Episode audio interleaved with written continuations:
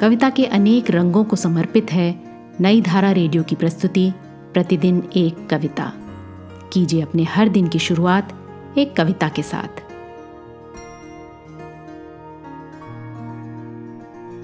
प्रतिदिन एक कविता में आज सुनिए, किश्वर नाहीद की लिखी एक नज्म, खुदाओं से कह दो। सुनिए नज्म मेरी यानी आरती की आवाज़ में। जिस दिन मुझे मौत आए, उस दिन बारिश की वो झड़ी लगे जिसे थमना ना आता हो। लोग बारिश और आंसुओं में तमीज ना कर सकें। जिस दिन मुझे मौत आए, इतने फूल ज़मीन पर खिलें कि किसी और चीज़ पर नज़र न ठहर सके। चरागों के लवे दिए छोड़कर मेरे साथ साथ चले। बातें करती हुई, मुस्कुराती हुई।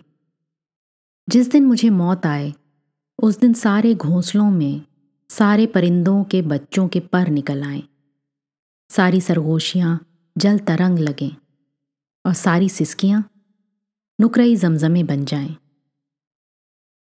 जिस दिन मुझे मौत आए, मौत मेरी एक शर्त मानकर आए। पहले जीते जी मुझसे मुलाकात करे। मेरे घर आँगन में मेरे साथ खेले। जीने का मतलब जाने। फिर अपनी मनमानी करे।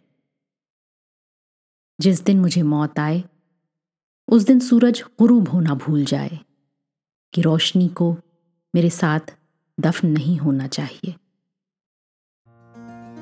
आज की कविता को आप पॉडकास्ट के शो नोट्स में पढ़ सकते हैं।